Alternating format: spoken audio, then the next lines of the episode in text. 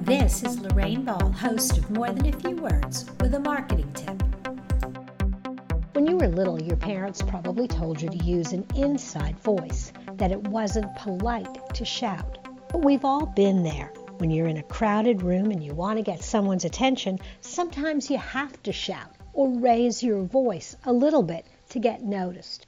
Well, the internet is a lot like a crowded room. When you're competing with so many other messages to get the attention of visitors to your website, you have to shout a little bit. And online, you shout visually. If you're putting a call to action on your website, use all caps. While this is hard to read in long blocks of text or considered a little rude in an email, it's critical in your call to action button.